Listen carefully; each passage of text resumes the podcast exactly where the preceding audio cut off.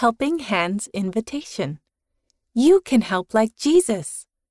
By the Primary General Presidency, Sister Joy D. Jones, Sister Lisa L. Harkness, and Sister Cristina B. Franco. When Jesus was on the earth, he helped all he saw. He fed those who were hungry. He comforted those who were sad.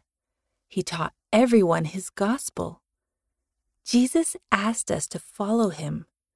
When we are baptized, we promise to try to do what he did. Today, many people in the world need our help. Some are lonely, some are hungry. Some have had to leave their homes. Some haven't heard the gospel yet. Each of us can do something to help. What your helping hands can do. Children can change the world with their loving hearts and helping hands. About 100 years ago, primary children helped build a hospital in Salt Lake City, Utah, USA. Every week, they brought pennies for the new hospital. When it opened in 1922, it was called the Primary Children's Hospital. That's because the children helped build it, bit by bit. As you look around, you will find many people you can help.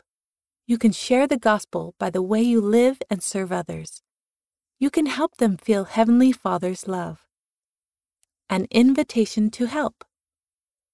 This year, we are inviting you to use your loving hearts and helping hands to help others.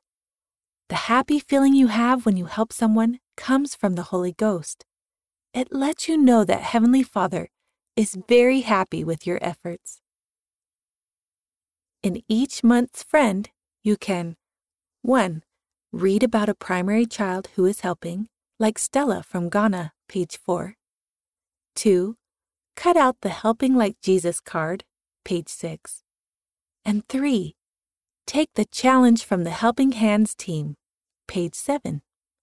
Send your photo and story about how you're helping to the friend. See the back cover to find out how. End of the article. You can help like Jesus. Read by Rena Nelson.